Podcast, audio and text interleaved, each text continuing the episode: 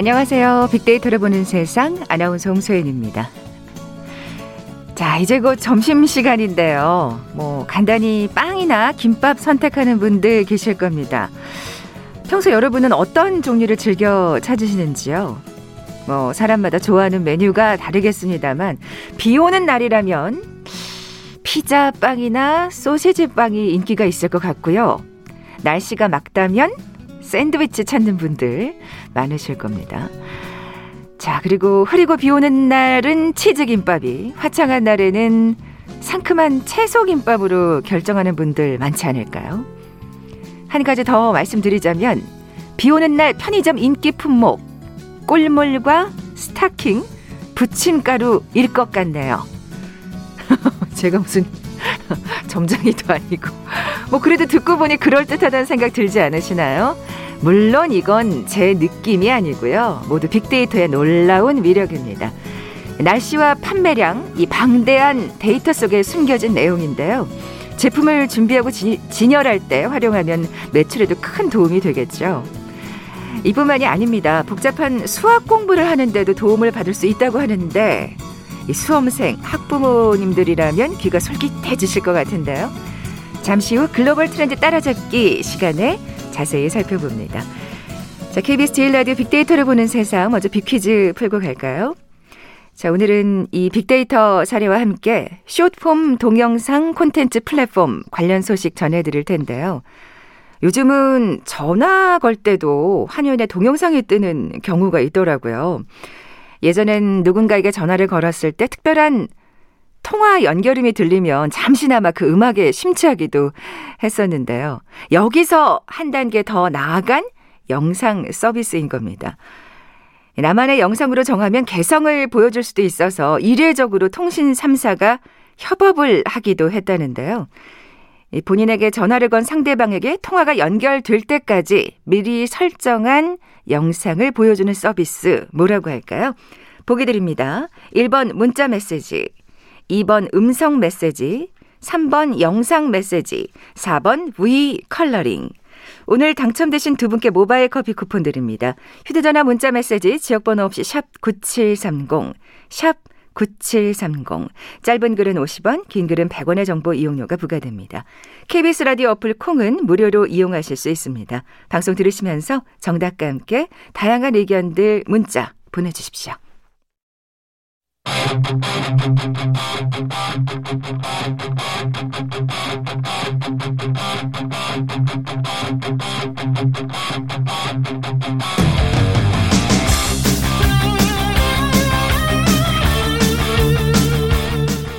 궁금했던 ICT 분야의 다양한 소식들 재미있고 알기 쉽게 풀어드리는 시간이죠. 글로벌 트렌드 따라잡기.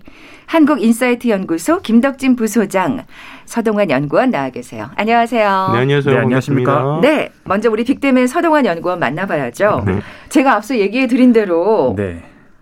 아, 전 그럼 제가 이걸 진즉 알았으면 제가 수포자가 아니 안 됐다고요. 그러면서 어려운 수학 공부에 빅데이터가 도움이 될 수 있는 거예요. 네, 그렇습니다. 네. 혹시 두 분 학교 다닐 때 수학 공부 좀 잘 하셨나요? 아니요. 어, 이렇게 한 번에 동시에. 부소장님은 왠지 수학을 잘했을 것 같은데 어, 저, 아니구나. 저는 나름 중학교 때까지는 네. 그 이른바 실력 뭐 땡땡 뭐 이런 거 풀었거든요. 네, 네. 근데 네. 고등학교 때 잠깐 이게 노래하겠다고 약간 좀 음, 가무에 빠져가지고 아, 그때 아, 갑자기 고등학교 2학년 때 다시 문제를 풀려니까 어우 문제가 안 풀리더라고요. 그래서 야 1년 놀았더니 이거 수학 어렵다 뭐 이런 생각을 예전에 좀 많이 했었던 기억이 있습니다. 아, 진짜 보니까 목청이 좋으셔서 네. 노래를 잘할 것 같긴 해. 언젠가 한번 그러면 네. 네. 저희한테. 아, 뭐 이제 힌트로 아, 노래를 불러야 그러니까, 되나요? 우리 빅퀴즈 할 때 한번 노래할 기회를 좀. 저 우리 이혜정 네. 작가님 듣고 계시죠? 예. 자, 그럼 다시 본론으로 돌아와서. 본론으로 예. 돌아와서. 우리 서동환 연구님은 근데 수학 잘하셨어요? 저는 이제 뭐 좋은 학교를 가기 위해서 열심히 하긴 했는데 그래도 굉장히 어려워하는 과목 중에 하나였죠. 어, 저는 그냥 반타작 했던 음. 것 같아요. 네, 이렇게 많은 학생들이 공부할 때 수학 공부를 굉장히 어려워하잖아요. 네, 네. 그래도 이제 옆에서 좀 잘 알려 줄 수 있는 사람이 있으면은 도움을 되게 많이 음. 받을 수가 있어서 이제 뭐 학원을 다닌다거나 그렇죠. 과외를 받는다거나 하는데 사실 영어 이게 수학은 다 다니잖아요. 아, 진짜. 네. 네. 이게 또 비용이 또 만만치가 아유, 않잖아요. 비싸요. 네. 네. 이제 뭐 대학생 과외 같은 경우만 해도 이제 저렴하면 뭐 20만 원 이렇게 시작을 하긴 하는데 뭐 전문 강사의 경우에는 비싼 뭐 100만 원, 100만 원이 넘어가기도 하고요. 예, 예. 굉장히 좀 부담이 많이 되잖아요. 근데 이제 이렇게 가격 차이가 좀 심하고 교육의 질 차이가 심하다 보니까 이제 가장 형편에 따라서 받을 수 있는 교육도 이제 달라지는 거죠. 그래서 이런 교육의 불평등을 조금 해소를 하고자 어. AI를 이용을 해서 수학 공부에 도움을 주고 있는 미음 스타트업에 대해서 소개를 해드리려고 합니다. 야, 진짜 지금 듣고 계시는 뭐 수험생 수험생들은 이건 좀 듣기 좀 어렵겠다. 학부모님들 지금 네. 귀를 쫑긋 세우고 음. 계실 것 같아요. 사실 진짜 그 다달이 나가는 학원비 때문에 맞아요. 얼마나 허리띠를 졸라매세요. 맞습니다. 예. 네. 그 사실 대학교 입시는 당연히 뭐 말할 것도 없고 뭐 과학고 같은 영재학교 그런 학교를 들어가기 위해서도 이제 어렸을 때부터 투자를 굉장히 많이 하잖아요. 음. 음. 그래서 뭐 대치동에 있는 학원을 다닌다거나 뭐 과외를 받는다거나 이런 학생들이 굉장히 많은데 대치동 학원을 들어가기 위한 학원도 있다면서요. 아, 아유 이게 무슨 일이래요. 네, 예, 예. 심지어 제가 얼마 전에 대치동을 지나가고 있었는데 어떤 건물 앞에 사람들이 막 몰려 있는 거예요. 제가 이게 맛집인가 싶어서 음. 가봤더니 학원이더라고요. 음. 그 학생들을 기다리는 부모님들이었던 거예요. 아, 그렇구나. 네. 예. 실제로 이런 학원에 학원이나 과외는 이제 합격에 유리한 정보들을 좀 많이 가지고 있어가지고 어, 합격 가능성이 굉장히 좀 높아진다고 하는데 실제로 2019년에 그 영재학교에 입학한 신입생들을 보니까 절반이 한 학원에서 다녔다고 합니다. 음. 아, 그러니까 그냥 정말 뭐 허리띠를 졸라매서라도 그러니까요. 학원에 보내시는 거죠. 그렇죠. 뭐 과학고를 예, 예. 보내기 위해서 이제 예, 졸라매고 예. 보내는 거죠. 근데 이게 너무 비싸니까 아무나 다닐 수는 없잖아요. 그렇죠. 자연스럽게 이게 격차가 생길 음. 수밖에 없는 거죠. 이거 정말 요즘 사실은 굉장히 큰 문제잖아요, 맞습니다. 사회적으로. 네. 예. 그래서 이 스타트업 대표도 사실 대학생 때 돈을 벌기 위해서 용돈을 벌기 위해서 이제 막 학생들 과외를 하고 이랬는데 대치동에 있는 학생을 가르치는데 이제 보통 과외를 다니죠. 하나씩 하잖아요.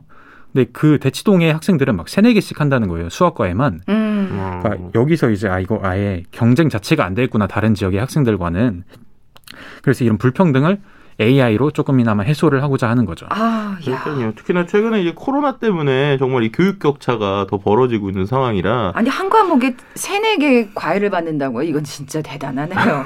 그럼 예. 도대체 수학 하나 배우는데 뭐 예를 들면은 뭐 1번 선생님은 1, 1번 과목 가르치고 2번 선생님은 2과 가르치고 이러나 보네요. 아까 어. 뭐 그런 건가 보다. 뭔가 그러니까요. 순혈 전문 선생님 아니면 뭐 미분 선생님 뭐 이런 식이 아닐까 뭐, 싶은데 실제로 그럴 수도 있고 아니면은 뭐 네. 질문을 받는 선생님이 따로 있고 뭐 개념을 가르쳐 준 아. 선생님이 따로 있고 뭐 이런 식으로 한다고 합니다.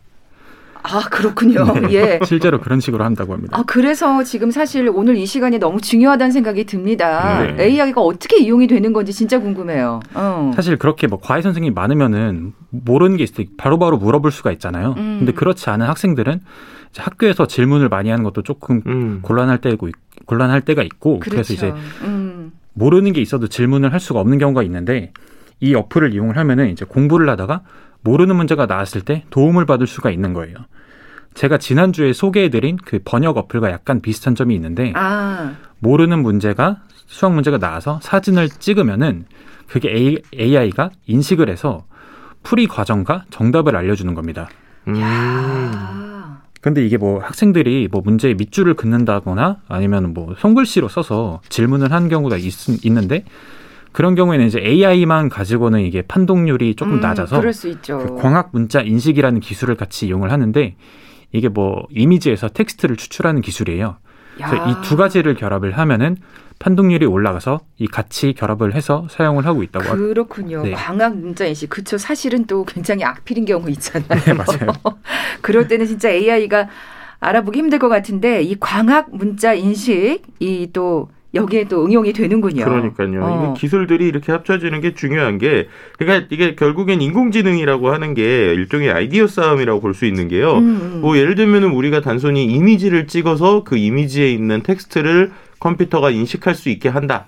라고 하는 어떤 똑같은 기술이잖아요. 근데 그 기술을 어디다 응용할 것인가의 그러네요. 하나의 사례라고 보시면 될 것 같아요. 뭐 음. 뭐 지난번처럼 아 당연히 번역할 때도 필요하겠지였는데 아니 그럼 이럴 수 있으면 문제를 인식할 수 있고 그 인식된 문제에 대한 답들이 있으면 그걸 제공해 줄 수 있겠네. 나는 이제 그 어. 그 발상의 전환이 되게 중요한 거죠. 그러니까 사실은 그 아이디어 지금 네. 이 빅데이터를 어떻게 활용할까를 생각하는 아이디어가 그렇죠. 어떤 이런 여러 가지 스타트업 기업의 관건이 음. 될것 같아요. 네. 그러면 이제 AI는 척척 박사한 건가요?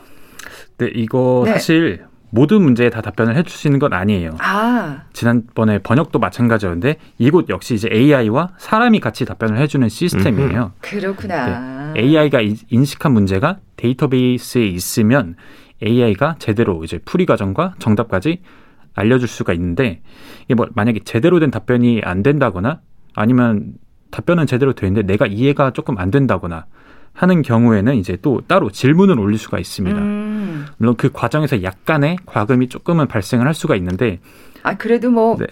아까 그 선생님보다 뭐 훨씬 죠 네. 100만 원은 아니겠죠. 예. 네. 그렇죠. 그 정도 아니고 뭐 몇백 원, 뭐 몇천 원이 약간 어, 있어지는데. 예, 예. 음. 음. 근데 올 4월을 기준으로 이제 국내에서만 매일 200만 건의 질문이 올라온다고 해요. 음. 아, 벌써요? 네. 그리고 이게 전 세계로 넓히면은 하루에 500만 건의 질문이 올라온다고 하는데 이거 다시 말하면은 이 앱의 AI는 하루에 이제 500만 개의 수학 문제를 풀고 그렇죠. 데이터를 쌓는 거죠. 지난 시간에 그 번역 AI와 마찬가지로 네. 점점 더 똑똑해지는 거잖아요. 네, 맞습니다. 어. 이게 아마 매일 500만 개의 수학 문제를 푼다고 하면은 거의 앵간한 수학 문제는 다 있지 않을까. 그러니까. 그렇죠. 네. 그리고 예. 이게 또 수학이라서 이렇게 사진 찍는 아이디어가 정말 좋다고 생각한 게 뭐냐면요. 우리가 만약에 문제를 이거 몰라요라고 문제를 컴퓨터에 쓴다고 생각을 한번 해보세요. 그럼 수학은 일반 글씨랑 다르게 기호가 많잖아요. 그렇죠. 그러니까 예를 들면 뭐 제곱이라든지 뭐 음, x, 음. y, 루트 이런 거를 진짜 컴퓨터로 쓰기도 입력하기도 어렵거든요. 여러 가지 특수 기호 써야 되는데. 근데 그거를 사진으로만 딱 찍으면 그것을 인식해서 이제 어떤 이 어떤 그 답을 풀어준다 라고 하니까 학생들 입장에서 생각해 보면 문제 풀다 어려운 거 그냥 스마트폰으로 찍어서 할 수 있으니까 이게 되게 세심한 배려가 좀 있다라고도 볼 수 있을 것 같아요.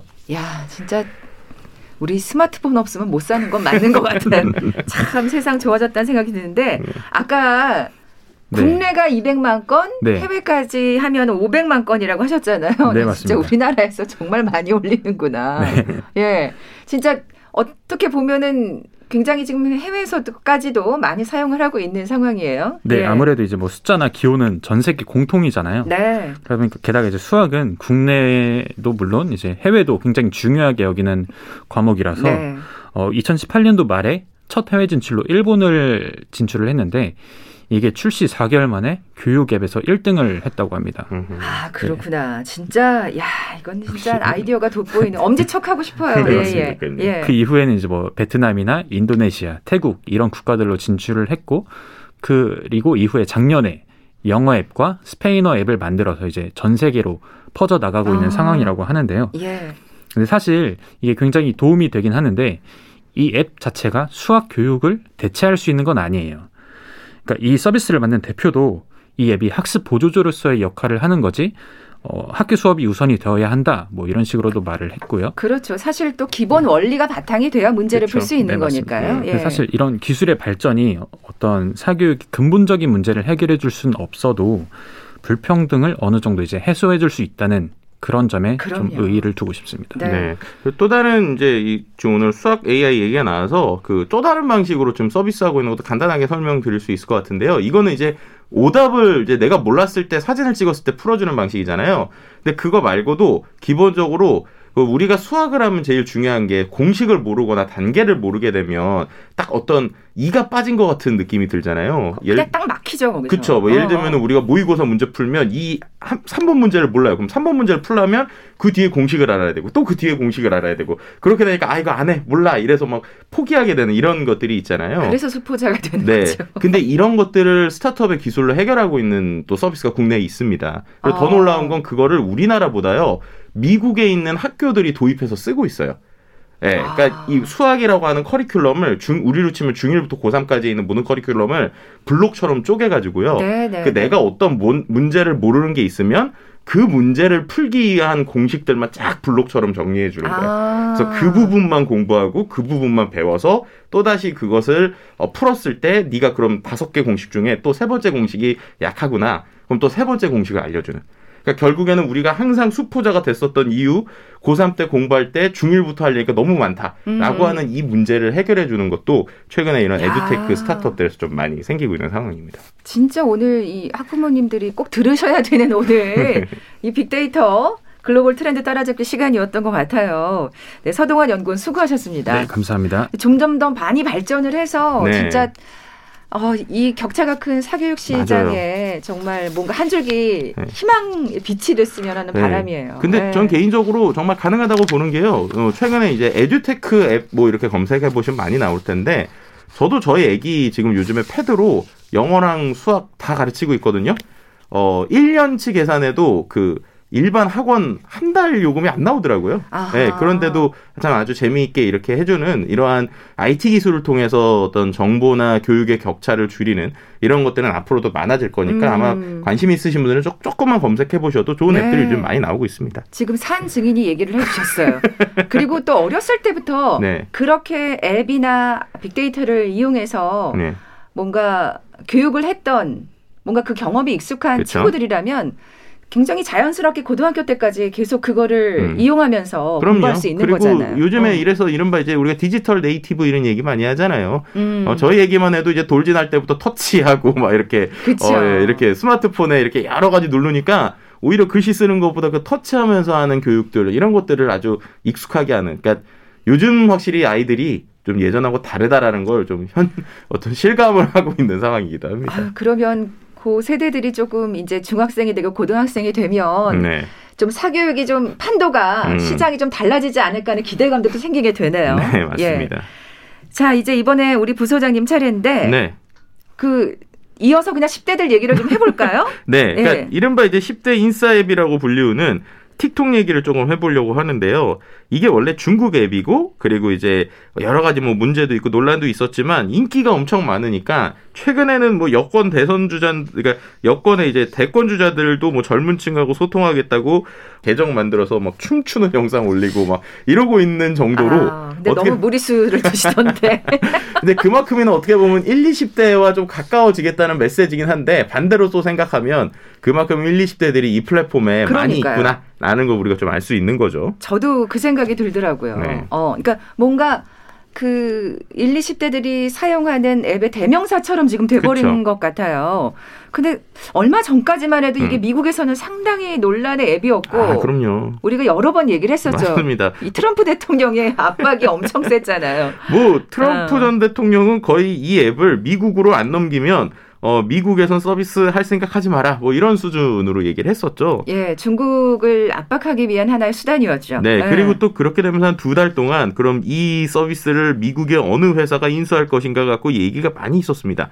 그래서 이제 작년 7월 7일에 어, 이 서비스 어, 이제 못 이제 어떻게 보면은 이렇게 되면 미국에서 못 하게 될 수 있다. 이런 얘기를 했고요. 그다음 8월부터 해서 처음에는 마이크로소프트가 그러면 이 틱톡의 사업권을 인수한다는 검토를 하고 그리고 조금 또 지나더니 오라클이 뭐 또 인수를 하겠다. 음. 그리고 나더니 또 월마트가 마이크로소프트랑 손잡고 뭐 하겠다. 이러다가 결국 한 두 달 정도 지나서 오라클이 우선 협상을 시작했다. 라는 이야기가 이제 작년 9월 정도까지 나왔었던 이슈죠. 네.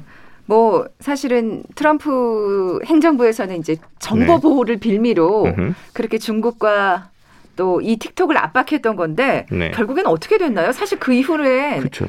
뭔가 뭐 지지부진한 것 같이 네. 하다가 얘기를 못 들었어요 결말을. 네 맞습니다. 응. 정확하게 지지부진하다가요 아무 이슈 없이 그냥 끝났어요. 아 결론이 안 났나요? 네 이게 무슨 어. 말이냐면요 원래는 틱톡 금지시키겠다고 했던 것도 제대로 안 이루어졌습니다. 아, 왜냐면 그게, 이게 그게 쉽나요? 네 그리고 이제 왜냐면 미국 법원에서 지금 행정명령 자체가 이거 잘못된 거다라고 해가지고 그거를 철회를 했었고요.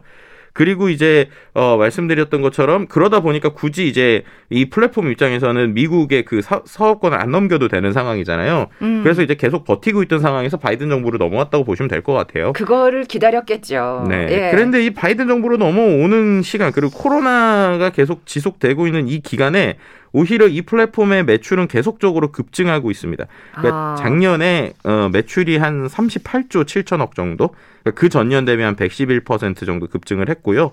매출 총이익도 21조 5천억 원으로 한 93% 뛰었고, 더 중요한 것은 이 플랫폼의 월간 활성 이용자 수, 그러니까 한 달에 실제로 쓰는 이용자가 19억 명이라고 그래요. 그러니까 거의 20, 20억 조금 안 되는 거죠. 19억 야. 명이 이 플랫폼에서 놀고 있으니까 네, 그만큼 이제 오히려 이제 전 세계적으로 관심을 계속 끌고 있다라고 볼 수 있는 거죠. 네. 뭐 이렇게 되면은 사실은 네. 금지시키기가 현실적으로 어렵지 않을까 싶기도 하고. 네. 바이든 행정부는 또 어떤 입장인지 궁금해지고요. 네, 그래서 네. 최근에 지금 하나의 아주 어, 이슈가 되고 있는 사실이 있어서 좀 이거에 대해서 얘기를 하려고 가져온 건데요.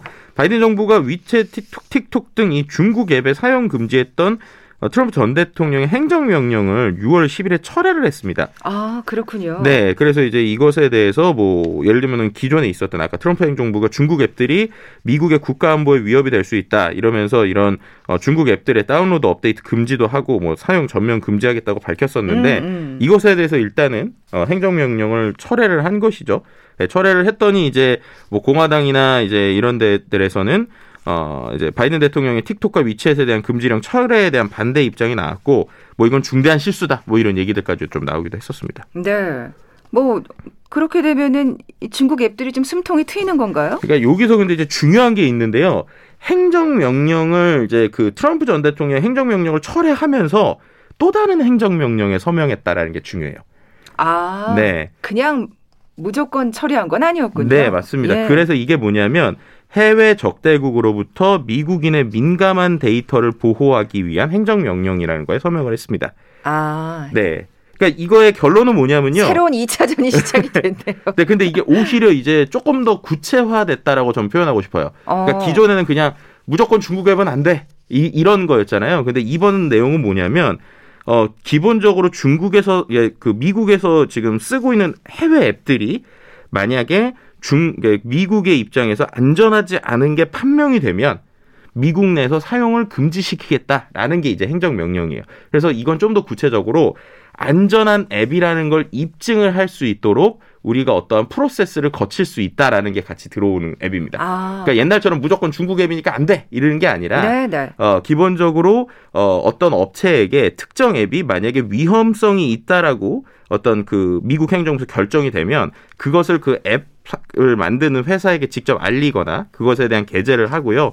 그렇게 되면 앱 운용 업체가 30일 안에 반대 이사를 표하거나 데이터 보안을 강화하기 위한 조치를 내놓아야 하는 이러한 이제 행정명령이라고 보시면 될 것 같아요. 아니, 그러니까 지금 사실 어떻게 보면 이게 전면적으로 확대됐다고 해도 과언이 아닌 것 같아요. 네, 그러니까 이걸 이제 네. 두 가지로 해석할 수 있는데요. 전면적으로 확대됐다라고 할 수 있고, 아니면 정말로 너네가 떳떳하다면 떳떳한 걸 입증하고 제대로 비즈니스 해라 라고 이제 얘기할 수도 있는 거죠. 어, 사실은 어떻게 보면 제대로 된 행정 명령이 내려졌네요. 그렇죠. 그러니까 어, 트럼프 행정부 때는 뭔가 몇몇 앱들에 대한 압박이었다면 네. 사실 원칙적으로 지금 뭔가 서, 그 선언을 한 거잖아요. 그렇죠. 예. 이제 그렇게 되니까 오히려 이게 이제 기존에 뭐 딱 몇 개를 찍어놓은 앱 수준이 아니라 네. 뭐 예를 네. 들면 중국 전체 앱에 대해서 이런 것들에 대해서 뭔가 확인을 시킬 수도 있고 음. 이런 식인데 그래서 어, 정말 그들이 문제가 없다면 제대로 쓸 수 있는 거고 아니면 이게부터 이제 아예 너네 앱은 퇴출이다 뭐 이렇게 좀 강력하게 한 어, 어떤 행정명령이다라고 볼 수 있을 것 같습니다. 그러니까요. 사실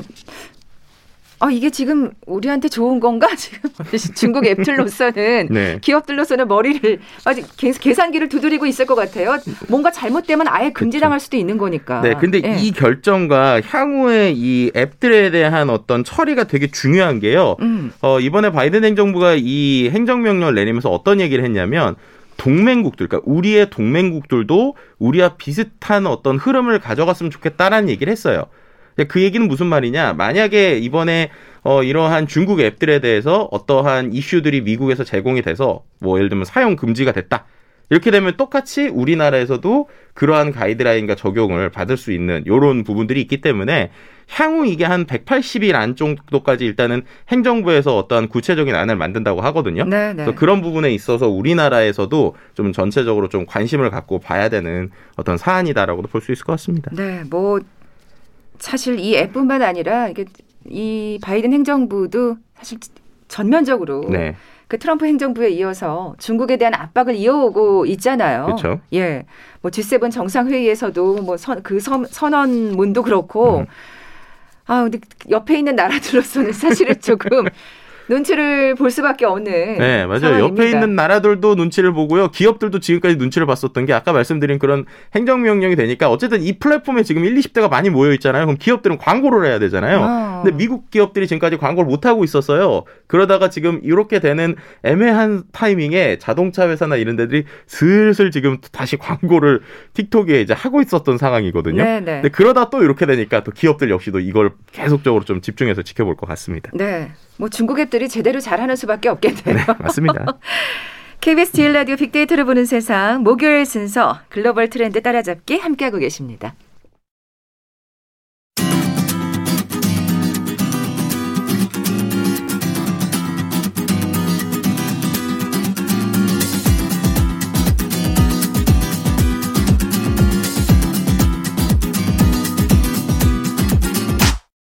KBS 일라디오 빅데이터로 보는 세상 글로벌 트렌드 따라잡기 함께하고 계십니다. 자, 이제 비퀴즈 어, 다시 한번 내주셔야 될 텐데. 네. 네. 오늘은요, 힌트, 이 힌트 쇼... 요정. 네. 아, 힌트 요정도, 아, 네, 또 부담이 됩니다. 자, 오늘은 쇼폼 동영상 콘텐츠 플랫폼 관련 소식 계속 전해드리고 있는데요. 이제 동영상으로 모든 거를 표현하는 시대가 되다 보니까 음. 전화 연결할 때도 이제 화면에 동영상 뜨는 경우들이 있어요. 그러니까 특별한 통화 연결음이 들리고 나면 우리가 옛날에는 아 뭐 음악 나오고 노래 나오고 아 이렇게 듣고 있었잖아요. 근데 요즘에는 이제 영상으로 보여주는 거죠. 전화를 걸고 나면 화면에 기다리세요 하면서 예를 들면 뭐 저희 아들이 춤을 추고 있거나 뭐 이런 것들이 나오게 되는데 아, 저는 정말 몰랐어요. 네, 네. 근데 이게 중요한 게 통신 3사가 원래 이런 거 하면 별도로 하거든요. 근데 음. 이거 같은 경우는 통신 3사가 좀 협업을 했다고는 합니다. 그랬군요. 네. 어, 단순히 이제 통화 연결음이 아니라 짧은 영상 콘텐츠를 보여주는 방식으로 진한 통화 연결음을 맞춰주시면 되는데요.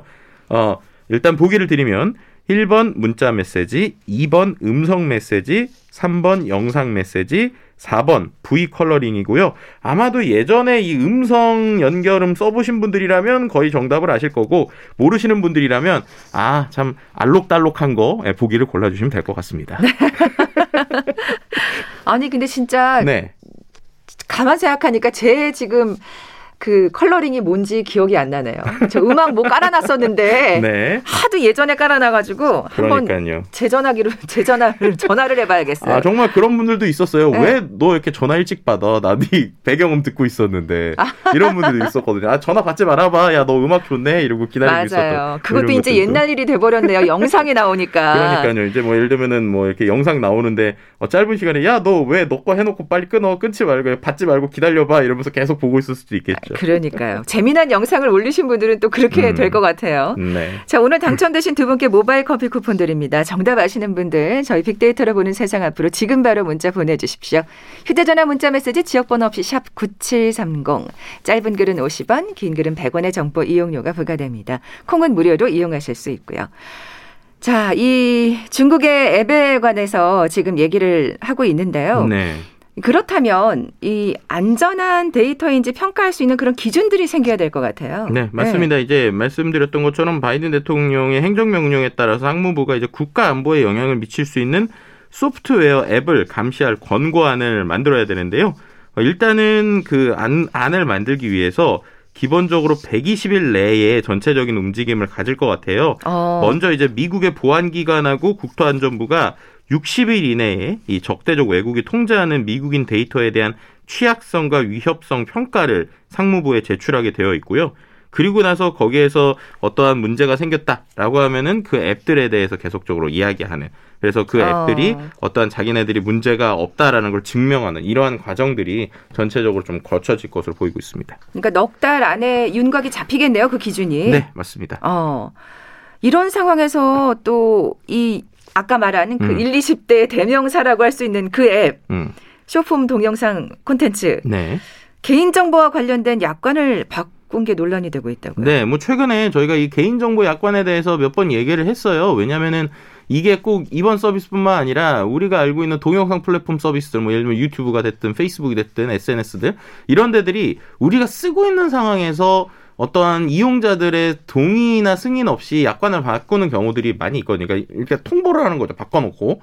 뭐 이런 것들인데 비슷합니다. 지금 이거 같은 경우에도 어떠한 개인정보와 관련된 약관이 지금 이슈가 되고 있냐면 개인의 얼굴 모습과 목소리 등에 대한 정보 수집이 가능하도록 개인정보 처리 방침을 개정을 했어요. 아, 그 네. 이 틱땡. 네네네. 아니 이렇게 스리슬쩍? 그러면 안 되는 거 아니에요? 네, 그렇죠. 근데 어. 이게 이제 아직은 이제 그 승인은 된 건 아니고요. 네. 이게 아마 이제 7월에 이제 7월 초에부터 이제 이게 적용이 될 것으로 보이고 있어요. 그런데 이제 그때 그럼 어떤 것을 할 것이냐? 라는 얘기들이 지금 나오고 있는데요. 7월 2일부터 이제 개정된 방침이 시행될 예정이긴 한데요. 어떤 거냐? 어, 이게 동영상 플랫폼이라고 말씀드렸잖아요. 음. 근데 이게 동영상이 되게 짧은 동영상이 맞아요. 올라와요. 슈퍼. 네, 뭐 15초에서 1분인데 그럼 거기에 있는 동영상을 분석을 해서 그 동영상 안에 있는 사람의 얼굴이나 혹은 사람의 목소리 혹은 거기에서 얘기하는 여러 가지 음원들을 분석하고 그 분석한 것들을 본인들이 사용할 수 있게 이런 쪽으로의 그 개인정보 처리 방침을 이제 작성을 한 거라고 보시면 될 것 같습니다. 어. 그래서 영상 안에서 뭐 단어 텍스트를 식별하거나 아니면 단 이제 영상 안에 있는 어떤 위치 뭐 이런 것들 우리가 예를 들면은 영상을 제가 뭐 KBS에서 찍었어요. 그럼 이제 KBS에서 찍었구나라고 하는 것들을 데이터화하겠다. 라고 하는 게 이제 이번에 어 바꾼 개인정보 처리 방침을 보시면 될 것 같습니다. 저그 예전에 우리 개그 콘서트에서 하는 네. 어떤 그 유행어를 좀 얘기하고 싶은데 네. 왜 그러는 걸까요? 어? 아니 그러니까요. 이게 뭐가 그 속내가 너무 궁금하잖아요. 네, 무엇을 하려는 걸까요? 네, 왜 그러는 네. 걸까요? 막 이런 건데요. 일단은 이제 그들이 얘기했었던 거랑 그 다음에 이제 예측하는 두 가지로 좀 나눠볼 수 네, 있을 것 같아요. 첫 번째로 이제 그들이 얘기하는 건 뭐냐면 콘텐츠를 우리가 더 잘 필터링하기 위해서 쓰는 것이다라고 얘기하고 있어요. 자, 이게 음. 무슨 말이냐면 이런 겁니다. 예를 들면 이 영상이 이제 이, 이 플랫폼 자체가 좀 사람들이 따라하는 걸 좋아하는 플랫폼이다 보니까 네네. 가끔씩 자극적인 영상이 올라와요. 되게 위험하거나. 예를 들면 갑자기 저도 최근에 본 건데, 어, 이제 너무 전문가긴 한데 막 백덤블링을 그냥 막 아. 하는 거예요. 점프하면서. 따라하면 위험하잖아요. 근데 그게 백덤블링을 하고 있다는 영상 자체인지를 사람들이 그 빨리빨리 넘어가는 걸 알 수가 없잖아요. 그래서 이들이 얘기하는 건 그렇게 분석을 해서 만약에 이 영상이 지금 위험한 영상이다 혹은 백덤블링 하는 영상이다 그럼 그 밑에 자동으로 경고 메시지 같은 걸 붙이겠다는 거예요. 이거는 따라하지 마십시오. 이건 전문가들이 하는 겁니다. 이런 거라든지 혹은 혹은 또 이제 그 영상이 올라올 때 너무 많은 영상이 올라오니까 뭐 위험하거나 아니면은 뭔가 어, 예를 들면은 성적으로 문제가 있거나 이런 것들이 있을 거잖아요. 그런 것들에 대해서 분석을 해서 기본적인 가이드를 만들겠다. 라는 게 있고요. 또 한 가지는 이제 그 콘텐츠를 기반으로 광고를 추천하겠다. 뭐 이렇게 지금 얘기하고 있는 상황이라고는 보시면 될 것 같습니다. 그거는 뭐 어쨌든 선한 의도, 그러니까 그렇죠. 표면적인 의도라고 보고 네. 뭔가 또 이면엔 뭐가 있을까요? 이제 우리가 제일 걱정하는 건 네. 과연 그들이 그 데이터를 가지고 어디까지 어떤 식으로 쓸 것인가에 대한 걱정인 거죠. 그렇죠. 예를, 네. 예를 들면은 이제 사람들의 인구 어떤 안면 정보나 이런 것들이 모이게 되면 아, 정말 악 독하게 쓰게 된다. 혹은 이게 데이터가 잘못 나가게 된다. 그럼 다 아시겠지만 요즘에 핀테크를 다 이제 안면 인식 기반으로 결제를 음, 하잖아요. 음, 음. 그런 데이터에 대한 문제. 혹은 이제 아까 우리가 얘기했던 중국 앱이 정말로 그들이 가정하듯이 이 앱의 정보들이 만약에 중국 정보로 간다 라고 하면은 어떤 개인의 그 열쇠가 될 수 있는 생체 정보들을 그런 데들이 넘어가는 것이 아니냐라고 하는 어떤 안보적인 걱정까지도 하고 있는 게 어, 미국의 이제 일부 정치인들이라고도 볼 수 있을 것 같습니다. 그렇죠. 사실 그런 안면 정보나 생체 정보 때문에 중국에서는 그런 범, 관련된 범죄가 진짜 빈번하게 일어나더라고요. 그렇죠. 네. 워낙 그 보호에 대한 인식이 아직은 중국이 제대로 잡혀 있지 않다 보니까 네네네네. 이게 그러니까 정 세계적으로 퍼질 수도 있다는 얘기잖아요. 예, 맞습니다. 어. 이제 그런데 이제 그 입장에서 보면은 어, 전 세계적으로 보면 이 생체 인식 개인정보 보호법이 있는 일부 주가 있고 미국만 보더라도 없는 주가 있어요. 예를 들면 미국에서 일리노이나 워싱턴이나 캘리포니아, 텍사스, 뉴욕 같은 데는 생체 인식 개인정보 보호법이라는 게 있습니다. 그럼 이게 뭐냐? 이 서비스에서 내가 원하지 않는 상황에서 어떤 내 안면 정보나 이런 걸 가져가면 그것에 대해서 이제 처벌을 하는 거예요. 그래서 최근에 실제로 이 일리노이 주에서 1년 동안 틱 톡하고 그 법정 공방을 했거든요. 그래서 한 천억 이상을 지급하는 집단 아. 소송이 됐었고요. 또 페이스북 같은 경우에도 6년 동안 집단 소송에서 7,500억 정도 합의금을 받아내기도 했었습니다. 네. 어쨌든 넉 달 안에 그 기준이 좀 확실하게 잡히는 걸 좀 지켜봐야 되겠습니다. 네. 예. 글로벌 트렌드 따라잡기 한국 인사이트 연구소 김덕진 부소장과 함께 했습니다. 고맙습니다. 네, 감사합니다. 빅퀴즈 정답자는 홈페이지에서 확인해 주시기 바랍니다. 빅데이터로 보는 세상 내일 뵙죠. 고맙습니다.